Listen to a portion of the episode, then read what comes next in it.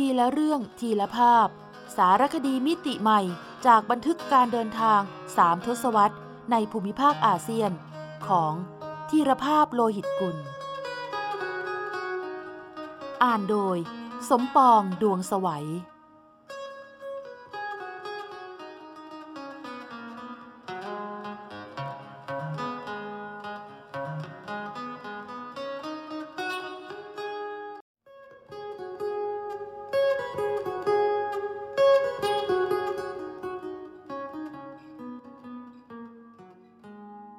โขงนาทีสีทันดอนท่องอนุภูมิภาคลุ่มแม่น้ำโขง ณที่ราบสูงหลังคาโลก ถึงดินดอนสามเหลี่ยมปากแม่น้ำ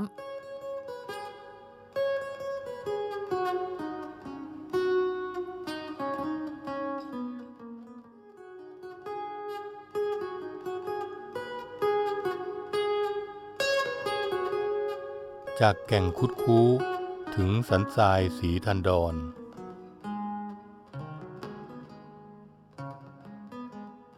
จากหลวงพระบางแม่น้ำโขงไหลวกลงทางทิศใต้ ลงมาแตะแผ่นดินไทย และเป็นเส้นแบ่งเขตแดนไทยลาวอีกครั้ง ที่บริเวณแก่งคุดคูอำเภอเชียงคานจังหวัดเลย กับตรงข้ามกับเมืองสานคาม แขวงเวียงจันทร์คนละเขตปกครองกันกับนครหลวงเวียงจันทร์ของลาว มีหลักฐานบ่งชี้ว่า ต้นตระกูลของชาวอำเภอเชียงคานอพยพโยกย้ายมาจากฝั่งลาว เมื่อกว่า150ปีก่อน ด้วยเหตุที่ทนการกดขี่กุรีดที่เจ้าอาณานิคมฝรั่งเศสกระทำต่อชาวลาวไม่ไหว ทั้งถูกกอบโกยทรัพยากร ถูกเก็บภาษีอย่างทารุณ และยังถูกบังคับกวาดต้อนไปใช้แรงงาน สร้างถนนหนทางอย่างโหดร้าย จึงมีชาวลาวแถบริมฝั่งโขงจำนวนมาก หนีภัยฝรั่งเศส ข้ามโขงมาตั้งรกราก ในเขตแดนสยามสมัยรัชกาลที่ 5 โดยเฉพาะชาวเมืองเชียงคาน เดิมเมืองนี้อยู่ในฝั่งลาว แต่ชาวบ้านย้ายเมืองหนีมาตั้งฝั่งไทย จนกลายเป็นอำเภอเชียงคาน แหล่งท่องเที่ยวยอดนิยมของจังหวัดเลยในปัจจุบัน ในขณะที่เมืองเชียงคานเดิมที่ฝั่งลาว เมื่อมีผู้คนเข้ามาอยู่ใหม่ในภายหลัง ได้เปลี่ยนชื่อเป็นเมืองสานคามนั่นเอง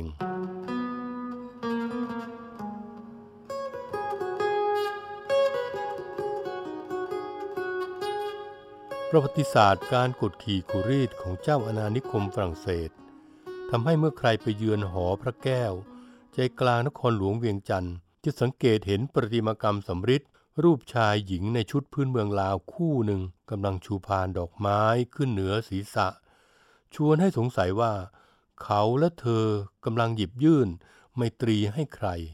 แต่ถ้าย้อนกลับไปดูภาพเก่าที่บันทึกไว้ ก่อนปีพศ 96 ปีที่ลาวเป็นเอกราชจากการปกครองของฝรั่งเศส จะรู้ว่า ชายหญิงคู่นี้เป็นองค์ประกอบส่วนฐานอนุสาวรีย์ของบุคคลที่รัฐบาลฝรั่งเศส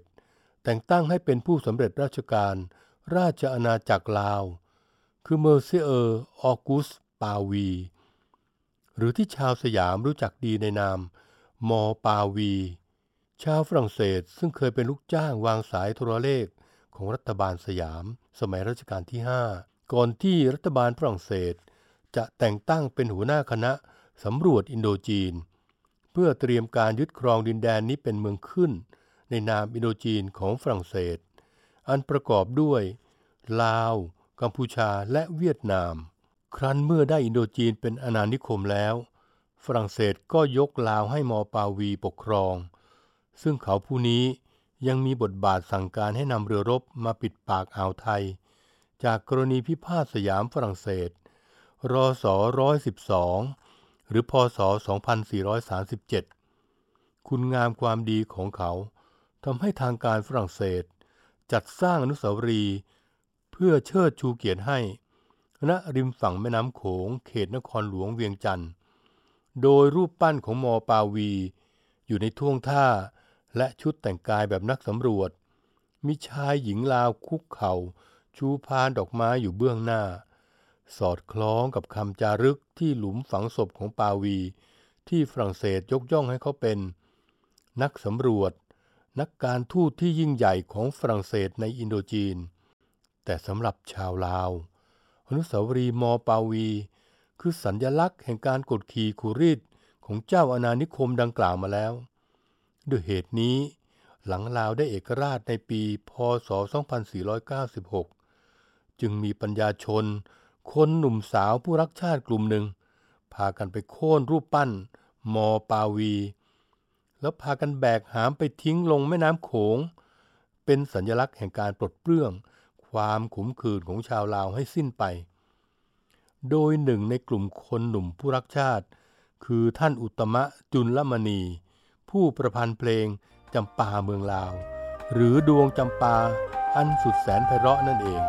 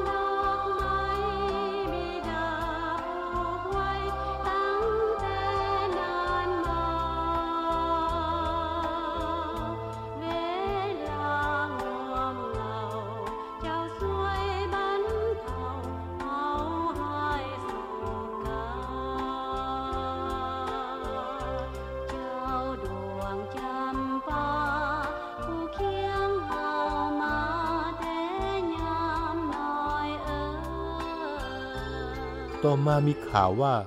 สถานทูตฝรั่งเศสในลาว ได้งมรูปปั้นมอปาวีขึ้นมา แต่ก็ไม่ได้นำกลับไปติดตั้งที่เดิม ปล่อยให้รูปปั้น ชาวลาวสองคน ชูพานดอกไม้รอเกอร์ตลอดไป จากอำเภอเชียงคานผ่านอำเภอปากชมจังหวัดเลย ทางหลวงแผ่นดินหมายเลข 201 ยังคงลัดเลียบริมฝั่งแม่น้ำโขงเข้าสู่อำเภอสังคมจังหวัดหนองคาย ได้รับการยอมรับว่า เป็นเส้นทางเลียบลำโขงที่มีทัศนียภาพงดงามตระการตาที่สุดสายหนึ่งทำให้อำเภอสังคมกลายเป็นจุดแวะพักของนักเดินทาง ในฐานะเมืองริมโขงที่สงบงาม และเที่ยวได้ทุกฤดู เพราะสันทรายและเกาะแก่งที่ผุดโผล่ขึ้นกลางลำน้ำโขง ช่วงที่ไหลผ่านอำเภอสังคม ยาวหลายกิโลเมตร บางจุดกว้างขนาดฐานเรือแห่ง หน่วยเรือรักษาความสงบเรียบร้อย ตามลำน้ำโขง หรือนอรอขอ ใช้เป็นสนามฟุตบอลสุดคลาสสิก ในฤดูแล้งได้สบายๆ โดยเฉพาะเทศกาลสงกรานต์ชาวบ้านยังส่งทีมมาดวลแข่งด้วย แล้วยังใช้เป็นสนามแข่งรถอีแท็กอีแตนกันม่วนซื่นคักขนาด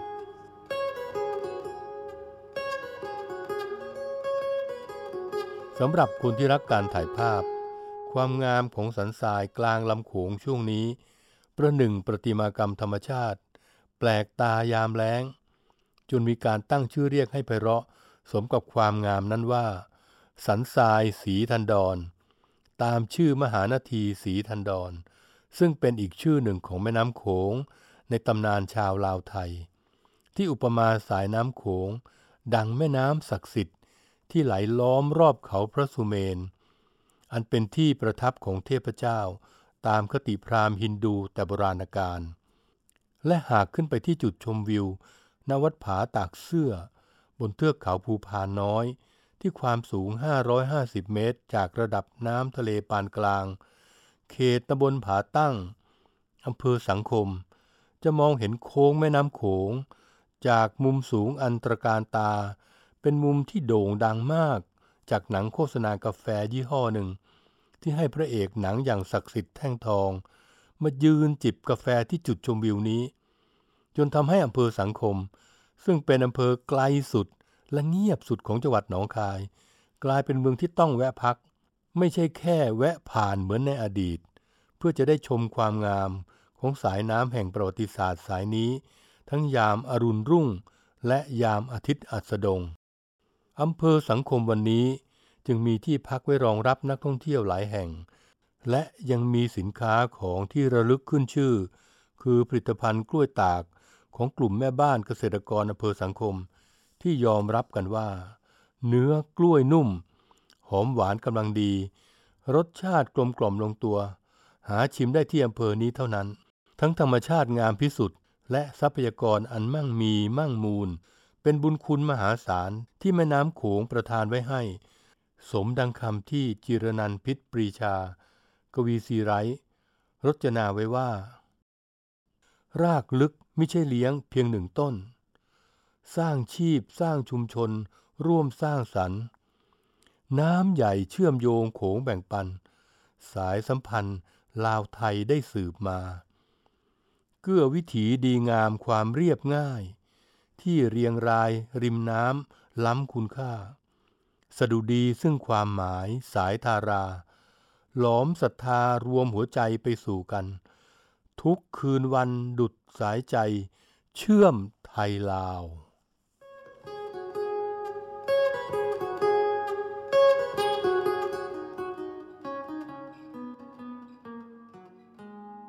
โขงนาทีสีทันดอน ท่องอนุภูมิภาคลุ่มแม่น้ำโขง ณ ที่ราบสูงหลังคาโลก ถึงดินดอนสามเหลี่ยมปากแม่น้ำ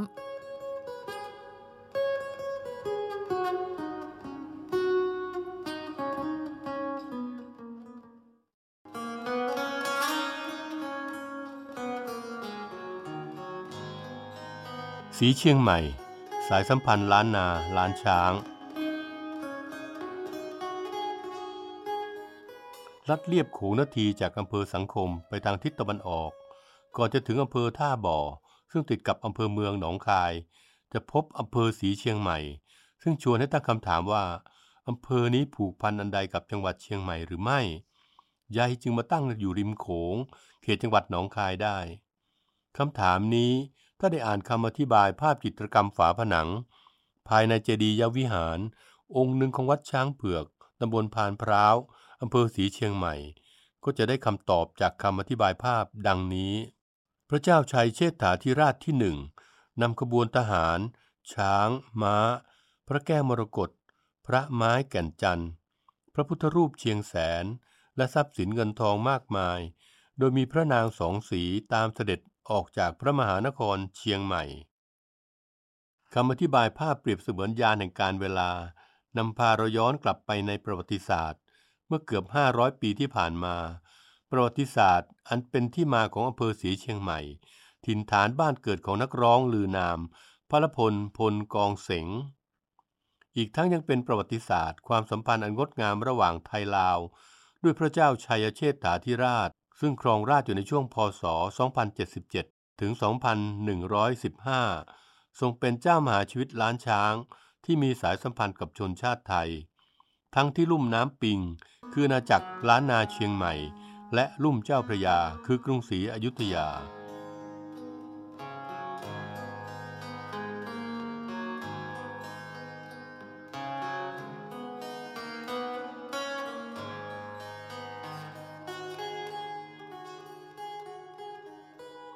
ด้วยทรงเป็นพระโอรสในพระโพธิสารราชเจ้า แห่งนครเชียงทอง ปัจจุบันคือหลวงพระบาง ส่วนพระราชมารดาคือพระนางยอดคำทิพย์พระธิดาเจ้าผู้ครองนครเชียงใหม่ พระองค์จึงทรงเป็นลูกครึ่งล้านนาล้านช้าง ซึ่งเหตุแห่งการเป็นเครือญาติกันระหว่างล้านนากับล้านช้างก็ช่างงดงามยิ่งนักเริ่มจากราชสำนักล้านนาเชียงใหม่ ส่งสมณทูตไปเผยแผ่พระพุทธศาสนาอยังเชียงทอง โดยเจ้ามหาชีวิตล้านช้างให้การต้อนรับสมณทูตอย่างอบอุ่นสมพระเกียรติ จึงตกลงกินดองเป็นทองแผ่นเดียวกัน ระหว่างพระโพธิสารราชเจ้า กับพระนางยอดคำทิพย์แล้วจึงมีเจ้าเชษฐวังโสเป็นราชบุตร ต่อมาราชสำนักเชียงใหม่ เกิดปัญหาเรื่องการสืบราชบัลลังก์จึงร้องขอมายังราชสำนักล้านช้าง ให้เจ้าเชษฐวังโส ขณะพระชนมายุ 14 พรรษา เสด็จไปครองล้านนาเชียงใหม่ เพื่อช่วยคลี่คลายปัญหาได้ราวหนึ่งปี คือพศ 2089 ถึง 2090 แล้วจำต้องเสด็จกลับเชียงทอง เมื่อพระราชบิดาคือพระโพธิสารราชเจ้า เสด็จสวรรคตกระทันหัน แล้วเกิดความวุ่นวายจากการแย่งชิงราชบัลลังก์เช่นกัน จึงทรงกลับไปจัดการบ้านเมืองจนสงบสุข แล้วทรงครองแผ่นดินล้านช้าง ตั้งแต่พศ 2091 ซึ่งเป็นปีที่สมเด็จพระมหาจักรพรรดิ ขึ้นครองราชบัลลังก์กรุงศรีอยุธยาเช่นกัน ทว่าจุดผกผันในรัชสมัยของทั้งสองพระองค์เกิดขึ้นในพศ 2094 เมื่อบุเรงนองกยอดินนรธาเถลิงอำนาจ เป็นพระเจ้ากรุงหงสาวดี พร้อมกับการขยายอำนาจ สู่ดินแดนรอบข้าง ด้วยการกำราบมอญไทยใหญ่ ยะไข่ แล้วยึดครองล้านนาเชียงใหม่ได้เบ็ดเสร็จเด็ดขาดในปี 2101 และมีแนวโน้มจะรุกคืบเข้ายึดอาณาจักรล้านช้าง พระชัยเชษฐาธิราชเจ้าจึงตัดสินพระไทยย้ายราชธานีจากเชียงทอง สู่เวียงจันทร์ในปีพศ 2103 เพื่อหลีกหนีการรุกคืบ ดังพายุโหมของพระเจ้าหงสาวดี บุเรงนอง พร้อมกับเปลี่ยนชื่อเชียงทองเป็นหลวงพระบาง อันมีความหมายถึงการอัญเชิญพระพุทธคุณ แห่งพระพุทธรูปพระบาง ช่วยปกปักรักษาเมืองนี้จากพยันตรายทั้งปวง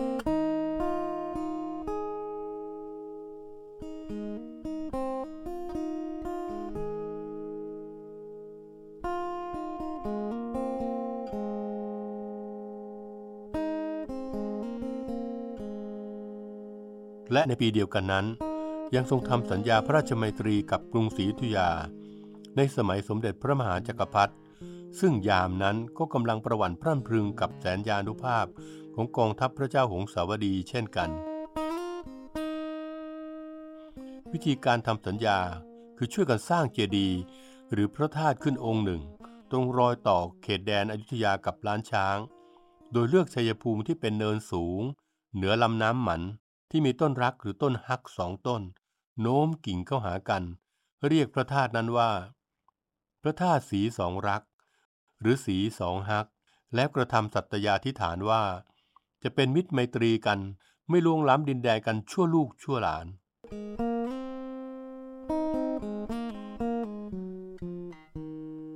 แม้ในที่สุด ทั้งอาณาจักรล้านนา กรุงศรีอยุธยาและล้านช้าง ก็ไม่อาจรอดพ้นเงื้อมมือของพระเจ้าหงสาวดีบุเรงนอง ยึดครองเป็นประเทศราชในพศ 2101 2112 และ 2115 ตามลำดับ แต่ก็นับว่าสมเด็จพระชัยเชษฐาธิราชเจ้า ทรงมีบทบาทสำคัญยิ่ง ในการสารสายสัมพันธ์สามแผ่นดิน ให้แน่นแฟ้น อีกทั้งยังทรงอัญเชิญพระแก้วมรกตจากเชียงใหม่ มาประดิษฐานณนครเวียงจันทร์อีกด้วย ส่วนวัดช้างเผือก ถือเป็นประวัติศาสตร์หน้าหนึ่ง เมื่อสมเด็จพระชัยเชษฐาธิราชเจ้า เสด็จกลับจากนครเชียงใหม่มาปกครองล้านช้าง ในพศ 2090 ได้ทรงอพยพข้าราชบริพารและราษฎรชาวเชียงใหม่ส่วนหนึ่งมาด้วย โดยใช้เส้นทางเชียงใหม่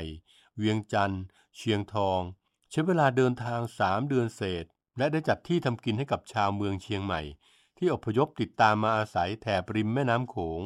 รงข้ามกับนครเวียงจันทร์ พระราชทานนามว่าบ้านสีเชียงใหม่ เป็นอนุสรณ์แก่ผู้พลัดถิ่น มาจากเชียงใหม่ ปัจจุบันคืออำเภอสีเชียงใหม่จังหวัดหนองคาย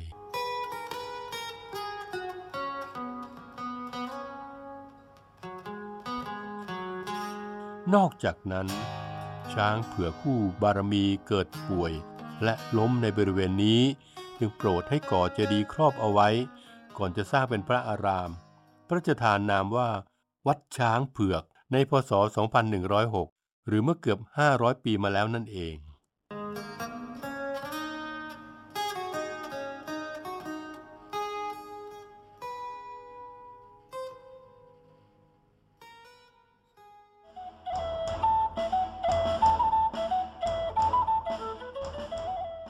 ซอกแซกอาเซียน ทุกซอกทุกมุมของอาเซียน มีเรื่องราวที่ค้นหาได้ไม่รู้จบ โดย กิติมาพรจิตราธร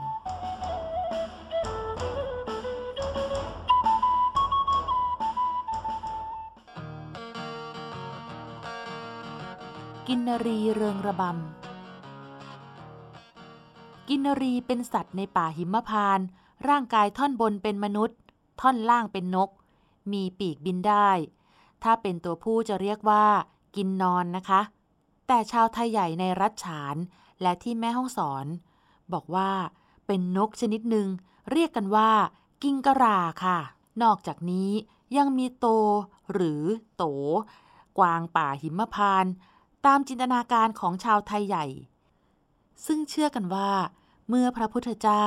เสด็จกลับจากการเทศโปรดพุทธมารดา บนสวรรค์ชั้นดาวดึง มาสู่โลกมนุษย์ ในวันขึ้น 15ค่ำเดือน 11 หรือวันออกพรรษานั้น ทั้งกิงการาและตัวโต ได้ไปถวายการต้อนรับพระพุทธองค์ ร่วมกับพุทธบริษัททั้งหลายด้วยค่ะ จึงเกิดธรรมเนียมการฟ้อนนก หรือรำกิงกะลากับตัวโต เป็นเอกลักษณ์ของชาวไทยใหญ่ ถือเป็นการยกย่องว่า แม้แต่สัตว์ในป่าหิมพานต์ยังมีพุทธศรัทธาสูงส่ง เมื่อได้ฟังธรรมของพระพุทธเจ้า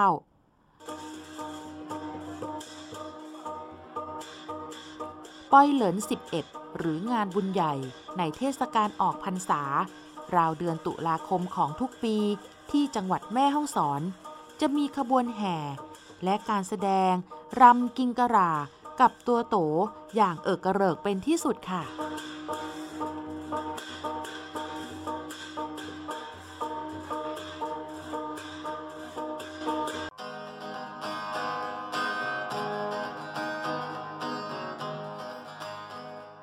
ทีละเรื่องทีละภาพ สารคดีมิติใหม่จากบันทึกการเดินทางสามทศวรรษ ในภูมิภาคอาเซียน ของธีรภาพโลหิตกุล สร้างสารรค์ดนตรีโดย นิพนธ์เรียบเรียง และบุญชัย ชุนหรักโชต